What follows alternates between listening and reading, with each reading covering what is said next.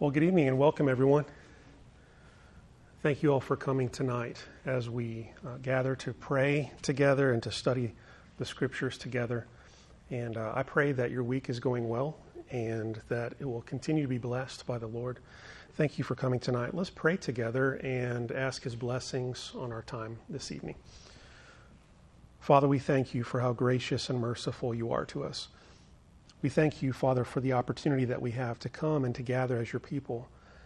Lord, I pray that you would join us together in unity as the family of God tonight, that uh, we would, with one voice, praise you and worship you and come before you with our uh, requests and our concerns.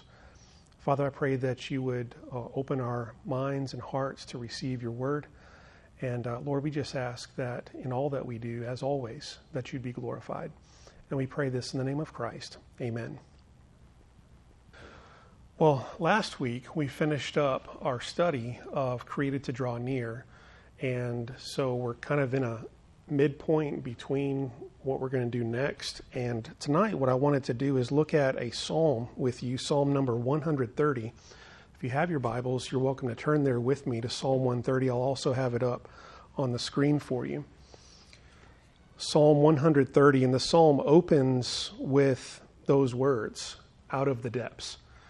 And it is a psalm of lament, it is a psalm of crying out to God in the midst of difficulty, crying out to God for his help, crying out for his forgiveness. It is also a song of ascents, which is a group of psalms uh, in this 120 to 130 range of psalms, and many people think that these were these psalms were sung or chanted by the people of Israel on their way up to Jerusalem for worship, which is why they're referred to as songs of ascent, ascending up the hill to Mount Zion to Jerusalem. And so the psalmist says, Out of the depths I cry to you, Lord. Lord, hear my voice. Let your ears be attentive to my cry for mercy. If you, Lord, kept a record of sins, Lord, who could stand? But with you there is forgiveness, so that we can, with reverence, serve you. I wait for the Lord. My whole being waits, and in his word I put my hope. I wait for the Lord more than watchmen wait for the morning. More than watchmen wait for the morning. Israel, put your hope in the Lord, for with the Lord is unfailing love, and with him is full redemption. He himself will redeem Israel from all their sins. And this psalm is essentially broken up into four units, verses in each of two verses. So verses 1 and 2, 3 and 4, 5 and 6, and 7 and 8. And you can see that it is a song of lament, a song in times of difficulty. And the first couple of verses teach us that in times of difficulty, when we're in the depths, that uh, we should run to God, not away from Him. So our time in difficulty, our time in the depths, should lead us to God, not away from Him. He says in verse 1 Out of the depths I cry to you, Lord. And the image is of someone in the depths of the sea, someone who's being overcome by the waves, overcome by the wind and the storm. Uh, to me, my mind, the picture I get is the disciples in the boat on the Sea of Galilee. And the waves are boisterous, the winds are blowing. Jesus is calm, he's asleep in the boat. But the disciples are frantic, aren't they? They're frantic, they're anxious, they're crying out, Lord, don't you care? Come and save us. And so the, the psalm opens with uh, the psalmist just expressing the fact that he feels overwhelmed by life's waves. And we don't know exactly what the context is of this psalmist writing this. We don't know what these depths are for him. And I think many of the Psalms do this intentionally because we can very much read it into our situation and we can we can uh, identify with the psalmist that there are times in which we feel like we're in the depths. That could be any number of things, right? It could be uh, financially. A lot of people going through very difficult times, especially over the last year. Some people out of work. Um, it could be um, just emotional, maybe the loss of a loved one, maybe just depression, discouragement. Uh, it could be physical ailments. Uh, it could be, as uh, D. Martyn Lloyd Jones called it, spiritual depression. Um, just uh, feeling disconnected from the Lord, away from the Lord. Any of these and more could qualify as being in the, de- in the depths. And so the psalmist is overwhelmed and he, he cries out to the Lord. It's a, it's a cry of lament, it's a cry for help, it's a plea for the Lord to come and to rescue. And in verse number two, he says specifically, Lord, hear my voice. Let your ears be attentive to my cry for, for mercy. So he's crying out to the, the open ears of God, that God would be benevolent toward him, that his face would be t- turned toward him in biblical language, and that he would find favor in the eyes of the Lord, and that he would hear his request. And I believe that assumed in this is that the Lord will hear, that the Lord's ears are open to the cries of his children. And we read that in other Psalms, as well as in other parts of Scripture, that God is particularly in tune to the needs of his people, isn't he? Nothing escapes God's attention, right? So nothing in the whole universe escapes God's attention. God knows what happens to a sparrow, He knows what happens to the hairs on your head, He has them all numbered. So there's nothing in God's universe that escapes His attention. But the scriptures say that God's special eye, His special care, is on the needs of His people. And so when the psalmist cries out to the Lord for Him to hear, I think he's doing so in faith that the Lord will and does hear his cry. And the thing I was thinking about tonight is when we're in difficult situations, is this the first place where we run? Is this the first place where we run? I think for some of us, especially living in the world in which we do and living in the American context that we do, uh, we have this voice that tells us to be self sufficient. And, and so if there's a problem, if it's a medical problem, we run to the doctor. If there's a, a, a mental problem, we run to a counselor or a therapist. If there is um, you know, a financial problem, we run to someone to help us with that. You know, we look for a job or a loan or, or whatever. And we start to look for these pragmatic solutions in the world to our situation. But the psalmist here is reminding us really the ultimate place where we need to run is God. Now, I'm not saying that God doesn't work through doctors or nurses or um, you know counselors through employment. God works through these means, but where is our ultimate hope? Where's our ultimate source of help? And so the psalmist says we, we go to God, we cry out to Him. And so some people, in times of difficulty, they become estranged from God and, and they feel like God has abandoned them. But the psalmist is reminding us here that no, it's in those times in the depths, that's when we need to run to God and cry out to Him for His help. And so may our time in the depths draw us close to God and run to Him instead of away from Him. And then also, He teaches us in the psalm that may our time in the depths lead us to repentance, forgiveness, and cleansing. He says in verse number three, If you, Lord, kept a record of sins, Lord, who could stand? That is a very profound question, isn't it? If God kept a record and held that record against us, who could stand? Nobody. That's the assumed answer to the question, isn't it? Who could stand in your presence? Who could who could stand innocent, received, welcomed into your presence? No one. No one. We have all sinned, haven't we? All have sinned and fall short of the glory of God. If God held every single one of our sins against us, we would all be condemned. We would all be doomed. And what Psalm 19 reminds us of is that there are psalms or there are sins that we're not even aware of ourselves. Psalm 19, the psalmist says, Lord, cleanse me even from secret faults. So there are things that we're not even aware of thoughts, motives, attitudes, intentions that are sinful, that are opposed to God's will and his wishes that we don't even think about. But the Lord knows them all. But the psalmist here is, is praising God's mercy and his forgiveness. He says, Lord, if you kept a record, who could stand? But with you, there is forgiveness. That's good news, isn't it? With you, there is forgiveness, so that we can, with reverence, serve you.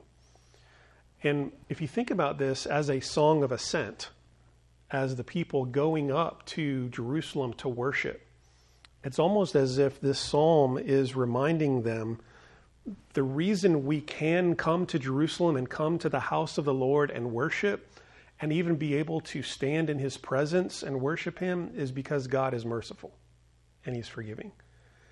And so they remember God's mercy and his forgiveness on the way up to worship him. With you, there is forgiveness. Uh, it, it draws in one of the defining attributes of God's character. Do you remember in Exodus 34 when Moses wanted to see God? He wanted to see his glory. And God takes Moses and he puts him in the cleft of a rock. He hides him there. And he passes over him and lets him see a, a portion of his glory. But as he is doing that, he also calls out to Moses his name, doesn't he? He says, I am the Lord. I am Yahweh, the Lord. And then comes a description of what that name means, what that name represents. And a part of that is God, Yahweh, the Lord, is the one who shows mercy upon thousands of those who seek me and love me. And so with God, there is forgiveness. He is abundant in mercy, it says, slow to anger, forgiving iniquity and transgressions. With you, there is forgiveness. And now that we look at this from the perspective of the New Testament, we see how this hope is fulfilled in Christ, don't we? That the verse 3 who could stand if, if we had our records held against us? Nobody could stand. So, but God's plan is to have that record removed from our account and imputed to Christ.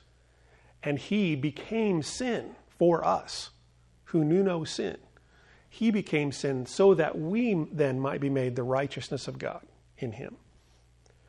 So God takes our record of wrongs and imputes them to Christ, accounts them to Christ, and then he takes the righteousness of Christ and accounts it to us so that we may be forgiven. And so then, having been forgiven, we can serve God in reverence and awe.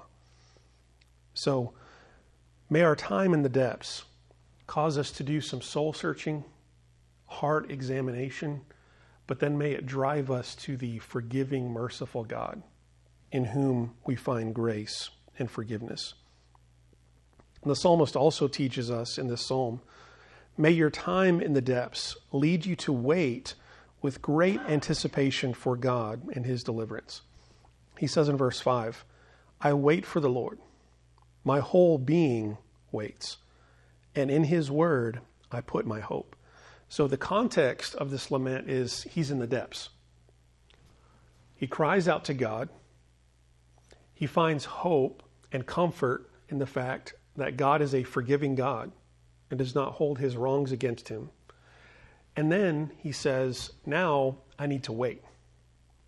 I need to patiently wait and trust in God to come and deliver. When is that going to be? He doesn't know. How is that going to happen? He doesn't know. He just has to wait. And in His Word, I put my hope. Why does He put His hope there? Because in the Word of God is where the promises of God are, the reassurances of God. He puts His hope there. He reminds Himself of things that the Lord has said in His Word, and He trusts Him. And he says, With great longing, I wait for the Lord more than watchmen wait for the morning. More than watchmen wait for the morning. And he repeats it for emphasis to make us think about it. And the image is of soldiers or guards, right? And they're on watch in the middle of the night. If you are in a danger zone, maybe the you're encamped in the ancient warfare setting, you would have your encampment here and their encampment maybe on the other side of the valley over here. And in the middle of the night, you've got watchmen making sure they don't try anything in the middle of the night. That could be a very anxious time, wouldn't it? To be on guard in the middle of the night, hoping and waiting for the morning to come. Why? For the morning to come, because then you're relieved of duty, right? And the danger is past. You come off of your shift of, of, of standing guard. So he says, I wait for the Lord with that kind of longing. Alone in the dark, in the middle of the night, in the midst of danger, I'm waiting for the Lord to come and bring the morning, bring the dawn of his deliverance. And this is the difficult part about being in the depths is we trust in the Lord's faithfulness to come and to rescue, but we don't know when that's going to be. And we don't know how God is going to work that out. Because oftentimes he does it in his own timetable and he does it in a way that we don't often expect. But we have to wait and we have to trust. And then the psalmist teaches us that our time in the depths should lead us to put our hope and our trust in God alone for his redemption. Verse 7 the psalmist, after crying out to God, after crying out to him for help and, and reassuring himself of God's forgiveness and uh, reminding himself to wait patiently for the Lord, now he exhorts his fellow people, fellow Israelites, and he exhorts them also to put their hope in the Lord. He says, Israel, put your hope in the Lord. For with the Lord is unfailing love, and with him is full redemption. He himself will redeem Israel from all their sins. So he says, Put your hope in the Lord, because with the Lord is unfailing love. That phrase, unfailing love, translates a Hebrew word that is used many, many times in the Old Testament. The Hebrew word is chesed, and it is the idea of God's covenant mercy, his faithful love. It is the idea that God has entered into covenant with his people and he will not fail them. He will not forsake them, but he has good intentions toward them intentions of mercy, of love, of grace. And so he says to Israel, continue to trust, continue to hope in the Lord because this is his character, this is who he is, and this is what he has covenanted, promised to do for us. With him is unfailing love and full redemption.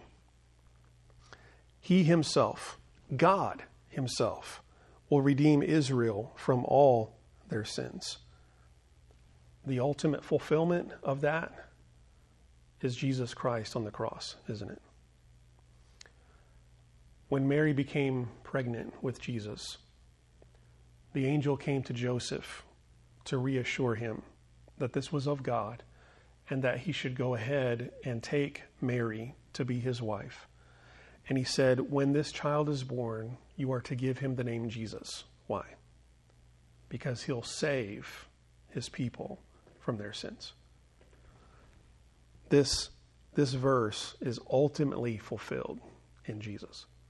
He himself will redeem Israel from all their sins. And here's the thing it says God himself will redeem Israel. Jesus is the Son of God. He is, in fact, God, isn't he? John 1 1. In the beginning was the Word, the Word was with God, and the Word was God this word became flesh and dwelt among us, and we beheld his glory, the glory as of the only begotten of the Father, full of grace and truth. This one who is God, who Paul says in Philippians 2 is in full equality with God, in the very form of God. He became a servant and humbled himself even to the point of death and died on a cross to redeem us. We, as believers, can include ourselves in this reference here when he says he himself will redeem Israel from all their sins. Because Paul reminds us in Romans 11 that through Christ and through the gospel, we Gentiles have been grafted in, haven't we? We've been grafted into the branch. We've been grafted into the tree of Abraham, if you will. And so Paul can say in Galatians then, so then by faith you also are sons of Abraham. So God will redeem us from all of our sins. There's great hope in that, isn't there? There's redemption, rescue, freedom. And where does the psalmist tell us to trust? Trust God. Wait for Him. Patiently wait for Him. Put your hope in Him, your ultimate hope in Him, and God will hear he will rescue, He will forgive, and He will redeem. And so this psalm teaches us that in the darkest and the most difficult times of life, we must patiently trust in God who hears, forgives, rescues, and redeems. Are we in the middle of a difficult time right now? We are. For some of us more than others, this pandemic has hit people differently, different ways. Some it has hit them to the very core of their being by um, putting them in the hospital at risk of their own life, by perhaps taking a, a spouse, a loved one away from them this has hit people hard. It's hit other people, maybe not medically, but hit them financially. Other people confined at home, it's hit them mentally and emotionally. They're discouraged, they're depressed. Uh, this thing has, has hit people in different ways. Many of us could describe ourselves as in the darkest and most difficult times of life. But what do we do in those situations? Well, we patiently trust God. And the idea of patience there is not just waiting, but also persevering and enduring. Enduring trust in God. And why should we put our trust in Him? Because the psalm reminds us that God hears. When we cry out, He hears. The psalm reminds us that He forgives. God does not hold our record of wrongs against us, but with Him there is forgiveness. God rescues. We wait for him like a watchman waits for the morning, but then we know that the morning's coming, though, don't we? He rescues. And verses 7 8 remind us that he redeems. He rescues, he redeems. And so may we put our trust in him. How do we do that? How, how do we continue to trust in God when things look dark or when we feel like we're in the depths? Well, like the psalmist, we remind ourselves of his word. He says, Lord, in, in your word, I put my hope. So go to the word of God. Read the Psalms. Read Psalm 130. Read other passages of Scripture that teach us and remind us of the promises of God. Pray to God, just like this psalmist does. He says, I cry out to the Lord in my, in my distress. So, the Word of God and prayer. And also, there is hope to be found within the community of God's people, isn't there? He says in verses 7 and 8 Israel, as we're all marching up to Jerusalem, Israel, put your hope in God. With Him, there is redemption. And so find solace in the Word of God, in prayer, in talking with God. Find solace and help and fellowship with the community of God. And remind yourself of the things that God has promised to you through His Word, through the gospel. And so I pray that this psalm would be a, an encouragement, a help, but also a, a challenge to us to remind us of where we should run in times of difficulty. Let's bow in prayer together. Our Father in heaven, we thank you and praise you that you are a forgiving and merciful God who does not hold our wrongs against us. We thank you, Father, that you take our sins and you remove them from us as far as the east is from the west. And you take our sins and you bury them in the depths of the sea. And you rescue us and pull us out of the depths and put our feet on a rock. God, we thank you for your love, your loving kindness and mercy. We thank you, Father, that you hear our prayers. And Lord, even now, in just a few minutes, as we lift up our prayers before you and our concerns, we come before your throne of grace with hope, knowing that you hear the cries of your children. Lord, we thank you for your redemption and for the rescue that you have given to us in Jesus Christ. And Lord, we long for the day when all of creation will be redeemed and we will be with you for eternity in a new heaven and a new earth. God bless your people tonight, especially those of us who are walking through times of difficulty in the depths. Lord, may your grace rest upon us. And we pray this in the name of Christ. Amen.